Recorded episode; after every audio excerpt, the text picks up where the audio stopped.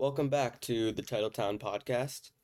This is episode 2, and as we kind of get into late August here, getting into September, October, there's a lot going on in the baseball world, in the football world, even in the soccer world. So it's an exciting time in sports, and this is going to be a fun one. Before I get into some of the newer material, I just want to step back and take a look at some of the predictions I made in my previous episode that was filmed a couple weeks ago. First off, I did not expect this complete meltdown from the Cincinnati Reds. As of the filming of my previous episode, they were 9 games over 500. That has fallen to 3 games over 500 after multiple just depressing, demoralizing series losses. I expected the pitching to be better. I expected the rookies, Christian Encarnacion Strand, Ellie De La Cruz, to make jumps that they just simply have not in the past couple weeks. And it just has not gone very well for the Reds. And I think I have a couple reasons why. First of all, the bullpen for the Reds has clearly regressed over the past couple weeks. I should have seen it coming. A lot of people probably did see it coming, but it just has not been good enough. And the Reds are blowing leads late in games that they just simply did not during their 12-game win streak in June.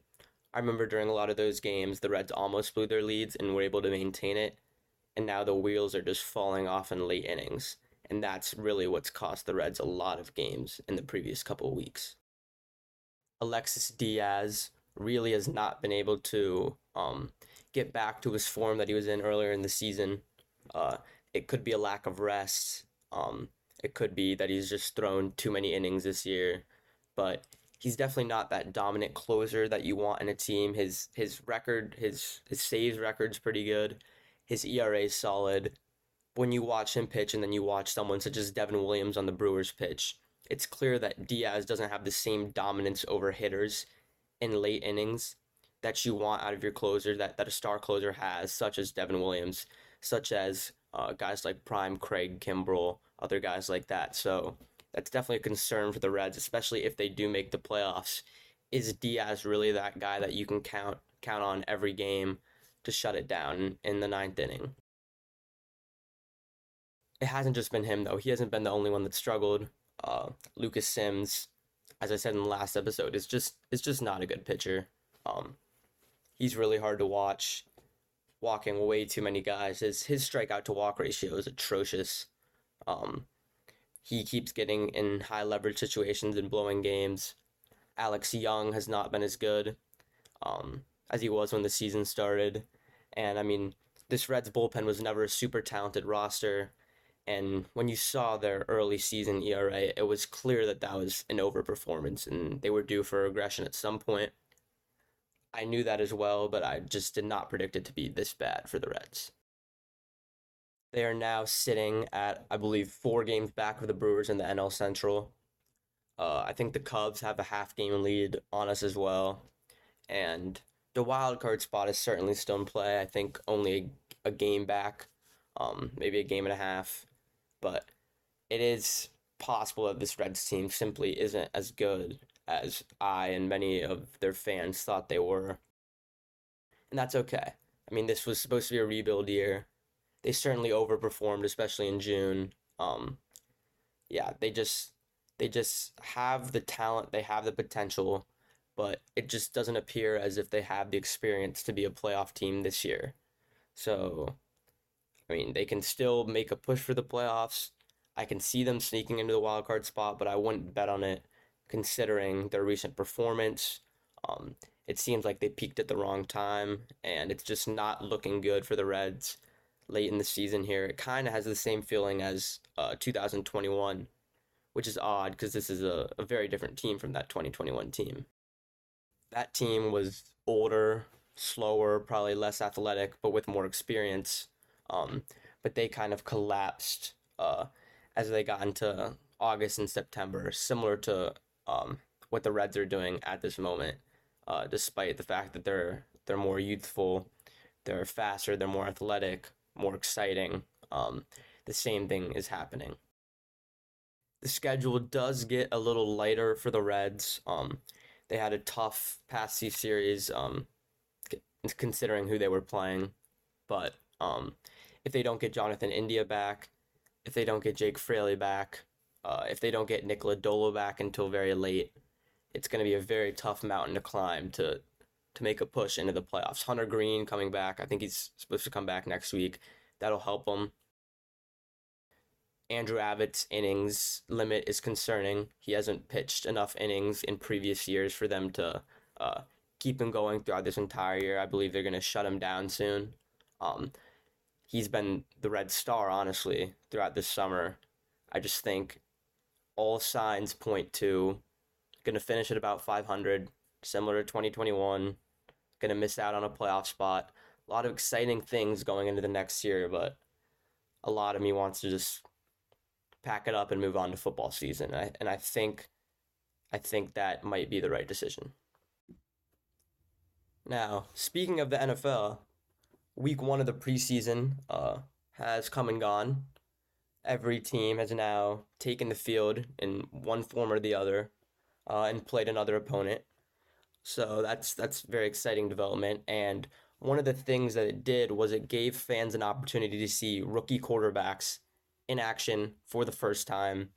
And there were some pretty intriguing performances, starting with Panthers quarterback Bryce Young, who appeared to be facing heavy pressure and did not seem like he had that sense of urgency that you want to see from a quarterback. Now, he didn't seem frantic or rushed, which is a good thing. You don't want a quarterback to be completely sped up. But to me, he almost looked a little bit too calm. Like, he's not quite used to the level of pressure that he's facing, and he's not adjusting his approach in any way. And although I don't doubt that he can stand in the pocket and make some good, tough throws, I'm concerned about the amount of hits that he's going to take if he does not have that sense of urgency, especially considering how bad his offensive line is. He got beat up pretty bad last weekend, but I'm interested to see how he adjusts his approach in week two of the preseason. And as the Panthers week one starter, I'm interested to see what he does as the season goes on. Moving on to Texans rookie quarterback C.J. Stroud. Coming out of Ohio State, I definitely think Stroud had the worst quarterback performance of the preseason when you're looking at quarterbacks that are likely to start week one. Although I don't believe Stroud has been named the week one starter, it is assumed that he will be the week one starter. But he definitely did not look the part last Thursday night. I think he completed two passes, 2 for 4, 13 yards and a pick. The pick did not look good at all. He looked frantic, rushed, and it was definitely pretty concerning. When you're playing as a quarterback at Ohio State, you have a good offensive line, unless you're playing a big SEC team in a bowl game, or maybe Michigan, you're not going to really get any pressure put on you. And obviously Stroud, having played with receivers like Jackson Smith-Njigba, I think he had a year with Chris Olave and Garrett Wilson. Marvin Harrison Jr. obviously was with him last year. Ameka Agbuka, just really good receiving talent all around, getting incredible amounts of separation against the college secondaries. And Stroud's receivers in the NFL just aren't going to have that. And he's also not going to have the same amount of time. So I think we see this time and time again with Ohio State quarterbacks struggling as they get into the league because of how easy it is offensively for them in college. They're just simply not ready for the NFL, and that definitely looked like it was the case for C.J. Stroud last Thursday night. Now, he could correct it. He only played about 2 series, I think, but it definitely was not the performance you're looking for as a Texans fan out of your rookie quarterback. Finally, Colts quarterback Anthony Richardson also made his preseason debut last weekend. I think he completed a decent amount of passes, 70 yards, something like that, with a pick. But I think the stat line doesn't do justice to what he did. I think some of his reads were pretty good. His accuracy was better than I expected. It's no surprise what he can do with his legs. He's definitely going to be a dynamic playmaker for the Colts this season, and they need a dynamic playmaker this season. He did throw a pick. It was partially the fault of the receiver, partially the fault of the O-line, partially on Richardson. But there are going to be growing pains. I mean, Peyton Manning threw 20-something interceptions in his rookie year. So that kind of stuff is going to happen. But definitely a lot of positive signs from Richardson. I think he had a good throw for a touchdown pass that was dropped. Couple drops by his receivers, including Alec Pierce, but I think he looked pretty good. He was just named the Week 1 starter this week to be rewarded for that performance. And I think although the Colts are going to struggle this year, there is a good chance that Richardson can be a franchise quarterback for them, and I think he's certainly going to have some dynamic and exciting plays for the Colts offense this season. Moving on to my NFL record predictions, because I think it's that time of year. The Chiefs and the Lions kick off the NFL season about three weeks from today. So I think it's a good time to make some NFL record predictions. I may tweak them in the weeks to come before the season begins. But I think with a lot of the free agents that have been signed, we've gotten early looks at teams in camp. Obviously, we saw the teams last year. I think I have enough information now to be able to make my predictions going forward for this 2023 season. So I think starting off in the AFC East, there's obviously been a lot of intrigue in this division in the offseason. Aaron Rodgers joining the New York Jets is a big move and is going to have big implications for the division. But I still think that the Buffalo Bills are going to take this division with a 12-5 record, similar to how they've been in the past couple of years. The offseason drama with Stefon Diggs concerned me a little bit. He and Josh Allen weren't getting along very well, but I just think Sean McDermott has proven to be a reliable head coach. I'm not worried about them in terms of being a contender to win the AFC East and a contender to make a deep run in the playoffs. That does not mean that I consider them to be a juggernaut in the AFC. Does not mean I consider them to be the Super Bowl favorite like many people do or did last year. But I'm not writing off the Buffalo Bills, and I'm certainly not predicting them to finish worse than the New York Jets or any other team in their division. In second place in the AFC East, I have the Miami Dolphins, which may be a bit of a surprise here, but I'm not exactly sure why. There's obviously the injury concerns with Tua, with his concussions. Will he even be able to play football again? But there's injury concerns with every quarterback. And Tua Tagovailoa is a good quarterback. And as long as he can stay healthy, this Miami offense is absolutely dynamic. They added Jalen Ramsey on defense as well. He did suffer a preseason injury, but he's going to be back at some point. And with Tyreek Hill and Jalen Waddle on the outside, I mean, this team could go very far. I have them finishing 10-7, second place in the division with a wildcard spot. But the sky's the limit for this Miami team if Tua can stay healthy. And I expect him to stay healthy enough for them to finish second in the division. In third place, I have the New York Jets finishing at 8-9. I could also see them being 9-8. It's a tough schedule, though, for the Jets in a tough division. I think they had about 8 wins last year. Zach Wilson was their quarterback last year, though. Aaron Rodgers is their quarterback this year. So a lot of people predicting an insane amount of improvement for the Jets. I honestly don't really see it from Aaron Rodgers. Obviously, at the back-to-back MVP seasons, 2020, 2021, he also had Devontae Adams on his team. A lot of people forget how good Devontae Adams is. Aaron Rodgers had a stellar O-line, a great rushing attack. Some of that went away last year, and it exposed some of his flaws. I don't think Aaron's willing to make the risky throws that he's going to have to make to help his team win. That's hurt him in the playoffs in previous years, where he cares so much about not throwing interceptions.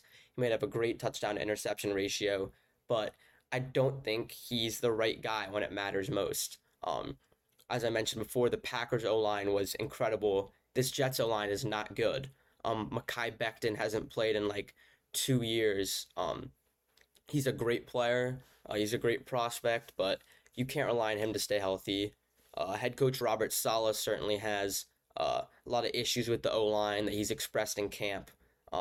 And I just don't think that this Jets team, despite their amazing defense, is as good as people think they will be. I think everyone's looking for a New York football team to be really good. It's a great story. It's really intriguing, but I just don't see it. I see them finishing about 500 and missing out on the playoffs barely.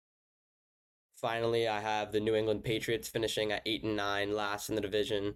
Not a lot to say here. Bill Belichick's obviously a great coach. They just don't have the talent or explosiveness, especially on offense. Mac Jones is good, not great, and I just don't see them being any better than they were last year. Going over to the AFC North, which I believe to be the best division in football this year.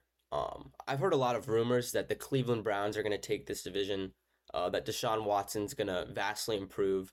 I think that's absolutely ridiculous. I heard that last year, and we hear this over and over again with the Cleveland Browns organization that, let's face it, has been absolute poverty throughout their entire existence. They're a dirty organization, and they're a losing organization, and that's going to show again this year. Browns are not taking this division. It is going to be the Cincinnati Bengals for the third year in a row, at 13-4. Now, obviously, am I biased? Is this just because I'm a Bengals fan? I don't think so. I think Joe Burrow is going to come back from his injury. They won 12 games last year. They were 12-4. Could have been 13-4. Obviously, the DeMar Hamlin game got canceled. 12 wins last year. I think they're going to get 13 this year. I think they're a little bit better. The O-line with Orlando Brown Jr. at left tackle is going to be much improved. He's going to be a big improvement over... I think they had Jonah Williams playing over there last year. Going to protect Burrow's blind side. Burrow's going to have even more time. He still has his plethora of receivers and Higgins, Chase, and Boyd. Obviously, Mixon is not as explosive as he used to be, but I like Chase Brown to get a lot of explosive touches this year. Definitely a little bit of concern at safety. Free agent signing Nick Scott should help. Dax Hill has looked decent in preseason. He had a great pass breakup against Jordan Love last weekend. So I expect them to be a little better there than expected. But I am a little concerned about the defensive backs, but not enough to let it kind of alter my prediction for the Bengals. I have them taking the AFC North with 13 wins. Now, in a bit of a surprise move, in second place, I do have the Pittsburgh Steelers finishing at 10-7. Now, a lot of people have the Steelers finishing last in the AFC North this year. I don't think that has happened since the 1990s, and I expect that trend to continue. I expect the Steelers, I think it's 17-year streak of winning records or 500 or better records to continue under head coach Mike Tomlin. And I just don't believe that the Steelers are going to be as bad as people think. Now, if TJ Watt can stay healthy, this team can be extremely dangerous. Looking at their record... the past 2 years, I believe, they are 17-7 when TJ Watt is in the game. Now, obviously, Tor's left pectoral muscle against the Bengals week one last year was out a lot. They started 2-6, 2-7, something like that. Surged towards the end of the season, made a playoff push, couldn't quite make it. But the impact that TJ Watt has on this team is tremendous. And if he can stay healthy, I think his presence paired with Kenny Pickett's second-year breakout that I believe will happen, after his improvement over his rookie year, I think that's going to help this team have at least 10 wins, and I think Coach Mike Tomlin is going to have them as a wildcard team in the playoffs. In third place, I have the Baltimore Ravens with 9 wins. I think they could sneak into the playoffs with this record, but I'm certainly concerned about their position as a contender this year. I think Lamar Jackson, hopefully he can stay healthy, but I'm definitely concerned about that. The past 2 years, he's essentially missed the second half of the season each year. Obviously, you can't do that as a starting quarterback. You can't miss the second half of the season in the playoffs. And I think another Ravens fall-off could occur if Lamar isn't able to stay healthy. They did add a couple receivers, Zay Flowers and Odell Beckham Jr. As a Bengals fan, I'm a lot more concerned about Flowers than Odell. Odell's getting old. He's coming off the knee injury. I don't think he's going to be very explosive. I'm not too worried about him. Zay Flowers, I think he was a first-round pick, coming to help the Ravens receiving core. Could make an impact, but as a rookie, I'm just not sure how good he could be. Rookie receivers usually struggle a little bit. Justin Jefferson and Ja'Marr Chase are exceptions. But I just don't see this Ravens offense being good enough to overcome their defense, which I'm especially concerned about. They lost Justin Houston. They lost Yannick Ngakoue. They lost Marcus Peters to the Raiders. Now it's coming out Marlon Humphrey needs foot surgery. They're certainly weak in the secondary. I don't think they're very strong in the pass rush. I think they have Patrick Queen back there at safety. He's probably their best defensive player now. And I think they're not very good on the defensive side of the ball. And unless Lamar returns to his 2019 MVP form, I could definitely see this Ravens team being 9-8 or even worse, and missing the playoffs. But I do have them finishing third ahead of the Cleveland Browns, who, as I said before, are not going to improve. I don't care that they have Deshaun Watson. It never works out for the Browns. They're going to finish fourth in this division. They're going to have 7 to 8 wins, and I have nothing more to say about them. In the AFC South, I believe that Jacksonville is going to take this division yet again with an 11-6 record.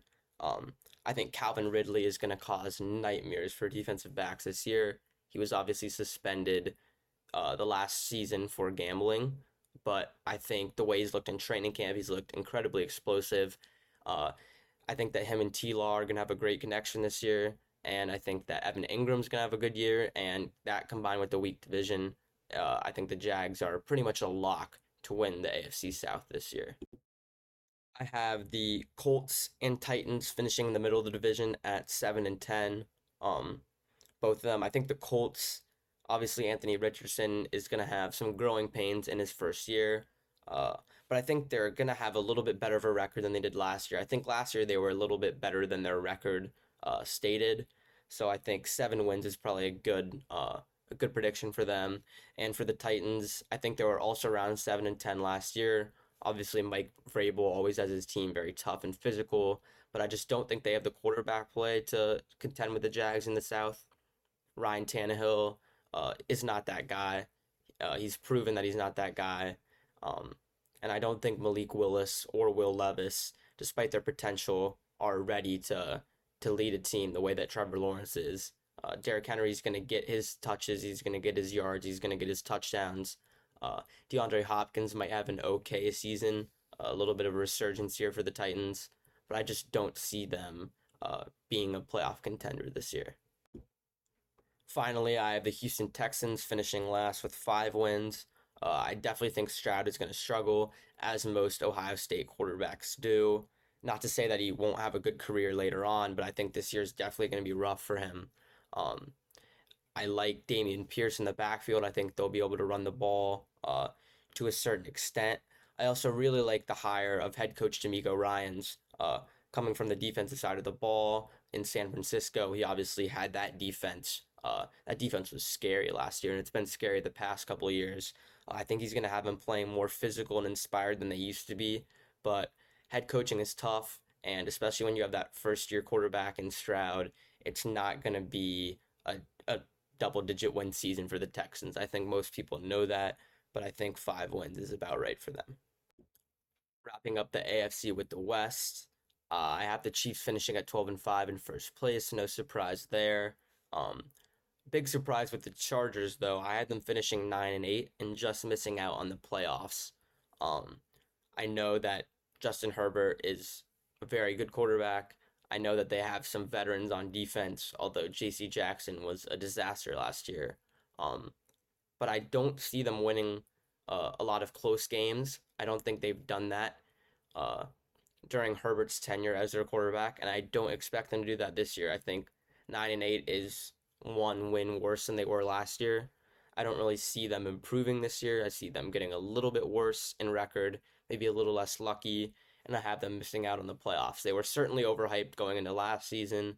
I believe they're also a little bit overhyped going into this season. Not very high expectations for the Chargers. I have Denver at 8-9. I think that's obviously an improvement from last year. I think Russell Wilson is going to be better, but not that much better.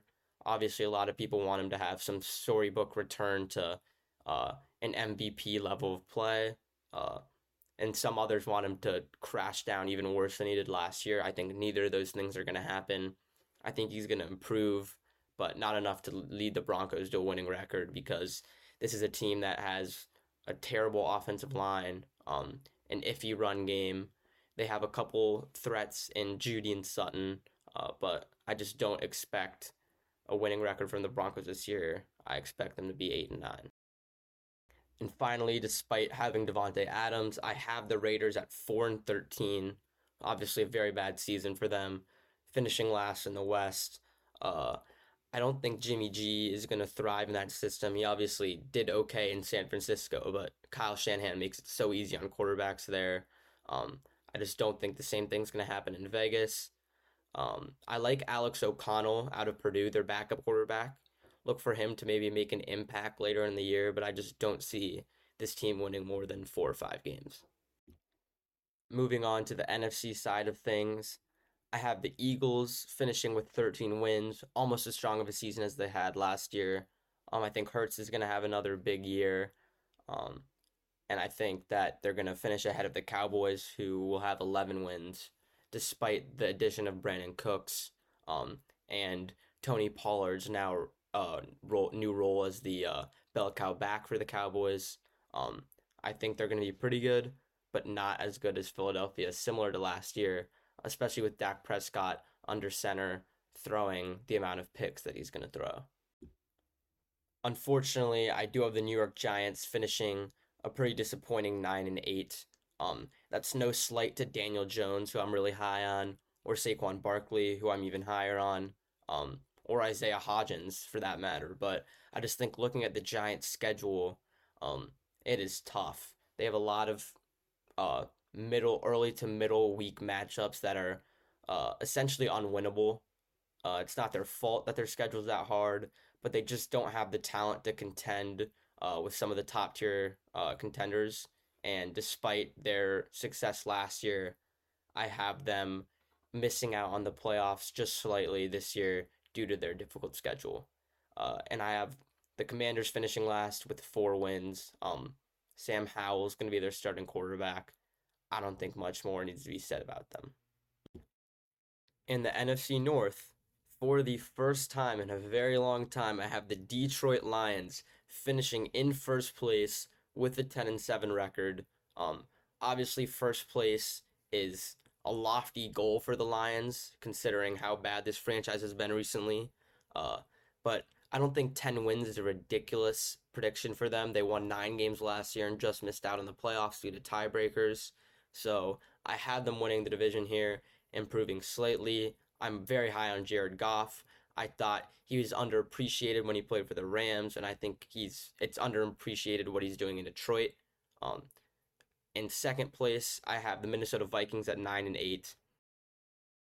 I like Kirk Cousins. I think he's a borderline top 10 quarterback in the NFL. Obviously, Justin Jefferson's a stud. Their defense is pretty bad, and they won a lot of lucky one-possession games last year. And at some point, it's just going to have to resort to the mean, and it's just not going to be the same magical season for the Vikings this year that it was last year. I have them with 9 wins. I have Green Bay with 6 wins. I don't think Jordan Love is going to be great. I don't think he's going to be terrible. I just don't see Green Bay contending this year. They obviously won 8 games with Aaron Rodgers last year. I expect the Love-Rodgers gap to be a little bit smaller than some people believe it to be, but I just still don't think this Green Bay team is built to contend this year. And finally, I have the Bears finishing last at 5-12. Just a quick thought on the Bears this year. Justin Fields is not nearly as good as people are giving him credit for. He obviously went 3-for-3 for 129 yards and 2 touchdowns in the preseason, which is a very impressive stat line when you look at it. Unfortunately for Bears fans, he averaged negative air yards on his 3 passes, all screens, taken to the house by DJ Moore and Khalil Herbert. Obviously, that's exciting for the Bears that they can be that explosive and that they have playmakers this year, but I do not trust Justin Fields to consistently get the ball to those playmakers. He obviously has some fascinating runs sometimes, but I think Justin Fields' he is more built to be a quarterback on a bad team that makes occasional great plays that get him sympathy from fans than he is to be a quarterback that can throw accurately to good receivers and can actually help a team contend for a Super Bowl, make the playoffs, win a division, whatever. So I think last year's situation really helped him in the eyes of fans, coaches, players, whatever, because he was in a bad situation last year and was able to make the most of it. But I think that is actually probably the best he's going to do in the NFL. He is not a quarterback that is built to spread the ball to receivers on the outside and let them make plays. And I do not think the Bears are going to be a good team this year. Heading over to the NFC South, aka the most boring division in the NFL this year. I have Atlanta winning it at 9-8. It's essentially a toss-up, though. I don't think Desmond Ridder is great, but I think Atlanta has some playmakers. Obviously, Bijan Robinson is going to make a big impact. But yeah, I don't have a lot to say about them. I'd consider this to be more of a guess. I think all these teams are below average, but I have Atlanta taking it. I have the Saints at 8-9, finishing second. I think Derek Carr is going to be okay. I think Chris Olave is going to be very good. I do not have high expectations for Michael Thomas. Obviously, Alvin Kamara is going to miss a couple games with the suspension. And I just don't think that the Saints are a good team at all. They're probably a little bit below average. The division will help them, help propel them to 8 wins. But I don't think there's much potential for the Saints here. In third place, I believe the Tampa Bay Buccaneers will finish at about 6-11. I think this is definitely the most intriguing team in this division, though. I'm pretty high on Baker Mayfield. I like what he did in Cleveland. I think they made a mistake letting him go. He's been in some unfortunate situations the past couple years. This Tampa one may not work out for him, but I think I do see a world where Baker Mayfield gets that starting job and can propel the Buccaneers to win this pretty awful division. But at the same time, his front office could be tanking for Caleb Williams, so I'm not sure everyone in the organization will be rooting for Baker to have the breakout season that I expect him to be able to have. He's a very good quarterback. He plays with a lot of energy. He's a winner at heart, but I'm not sure about the Buccaneers this season. But if there were a surprise team that won 10-11 games in the NFC South, I expect it to be the Tampa Bay Buccaneers. And finally, I've already expressed my concerns about Bryce Young. I have the Panthers finishing with about 5 or 6 wins this year. I think the O-line's not very good. I think the playmakers on the outside are not very strong. And I'm not super excited about Bryce Young's output in his rookie year. I think he was very good at Alabama. I think he can be solid in the NFL. But I don't think anything special is going to happen this year. And finally, shifting over to our last division, the NFC West, I think Seattle's going to take it. Surprisingly, I don't have San Francisco at the top of this division. I like Geno Smith at quarterback, and I think their trio of receivers of DK Metcalf, Tyler Lockett, and Jackson Smith-Njigba is the only one that can even touch Cincinnati's trio of receivers this year. I like Kenneth Walker. I like Zach Charbonnet, both in the backfield. And I like the Seattle defense a little bit more than most people do. I have them winning 11 games. That's only 2 more than last year, but I think that'll be enough to take the NFC West this year. Now, probably even more surprisingly, I have the Los Angeles Rams at 11-6 this year. As long as Stafford and Kupp can stay healthy, I do not think this is out of the question at all for the Rams. I think they're going to finish second, losing in a tiebreaker to Seattle. But I think 11 wins is very achievable for them. They obviously have a solid defense still. They have Aaron Donald leading their defense, who is obviously incredibly dangerous. Defensive player of the year, contender every year. And I think that the Rams obviously had a lot of unfortunate injuries last year, causing everyone to kind of write them off this preseason. But I think with Sean McVay, with that Stafford Cup connection, 11-6 is definitely a good goal for the Rams, and I think it can be reached. I have the San Francisco 49ers in third place at 10-7, sneaking into a wild card spot. I don't think that they're going to win 13 games as they did last year, but I do think that they're a physical, strong team. I think Nick Bosa is going to cause problems for opposing offensive linemen. Talanoa Hufanga is a great safety, all-pro safety. But I don't think that they're going to have that magical 9-10 game win streak like they did last year. Quarterback is a concern for me. I like Brock Purdy, but I don't love him. I don't think he can be the quarterback of a Super Bowl contending team consistently year after year. I'm really down on Trey Lance. He looked terrible in the preseason. He is not going to be the starter for this team. He has not grown in the past couple years the way they've needed him to grow. He's obviously had injury issues, so it's not looking good for Trey Lance's career in the future or this upcoming season. I think they also have Sam Darnold, who is an intriguing player in the organization because I think he can throw the football very well, but I think he has struggled. He's been in some bad situations, but I don't think he's going to get the starting spot this year. I think it's going to Brock Purdy, who, again, can lead the Niners to about 10 wins, but I don't think he's going to do much more. And finally, I have the Cardinals at 6-11. I don't think this team is as bad as people think they are. I just think that Case Keenum at quarterback is not going to win them a lot of games early in the season. I think once Murray comes back, they'll win a couple more, maybe spoil someone's season towards the end. They have Marquise Brown down there. I think he's a great player. But I just don't think that they're a playoff contender. They're not going to be the worst team in the NFL, but they're also not a playoff contender.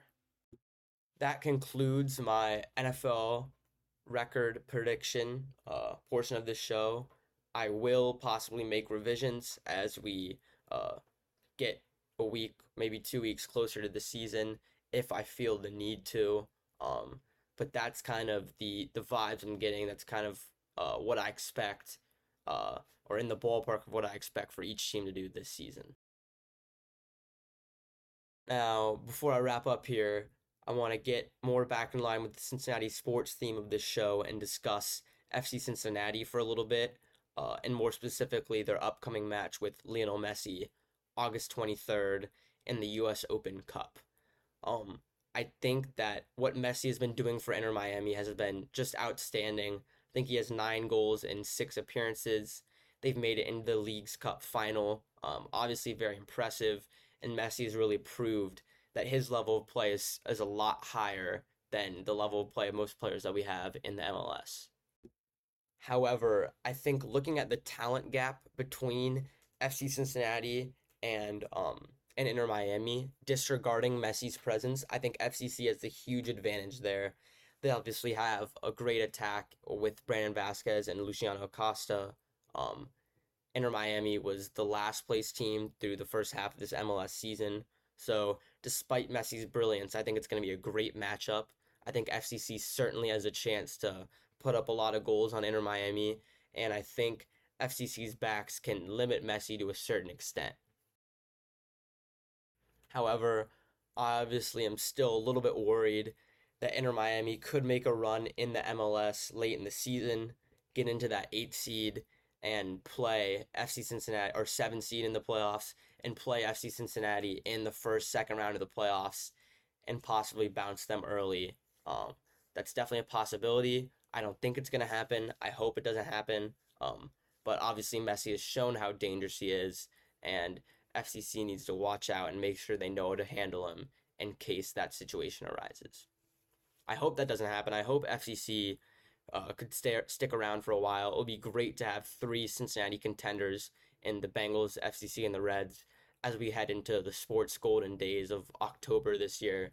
But it's just something to look out for. Messi's presence has obviously been felt in the MLS, but FCC needs to know how to handle him. That is it for episode 2 of the Titletown Sports Podcast. Obviously, heavy NFL coverage today. The season is coming up. It's very exciting. A lot to look forward to in the next couple weeks in sports. Let's hope that by the time the next episode comes around, there's a lot more positive things to talk about with the Reds going forward. As always, feel free to go follow me on Instagram in order to stay up to date with my recent episodes and anything else I may be posting. And if you have any suggestions for stuff that I should talk about on future episodes of the podcast, feel free to shoot me a DM. Thanks for listening, and I will be back soon.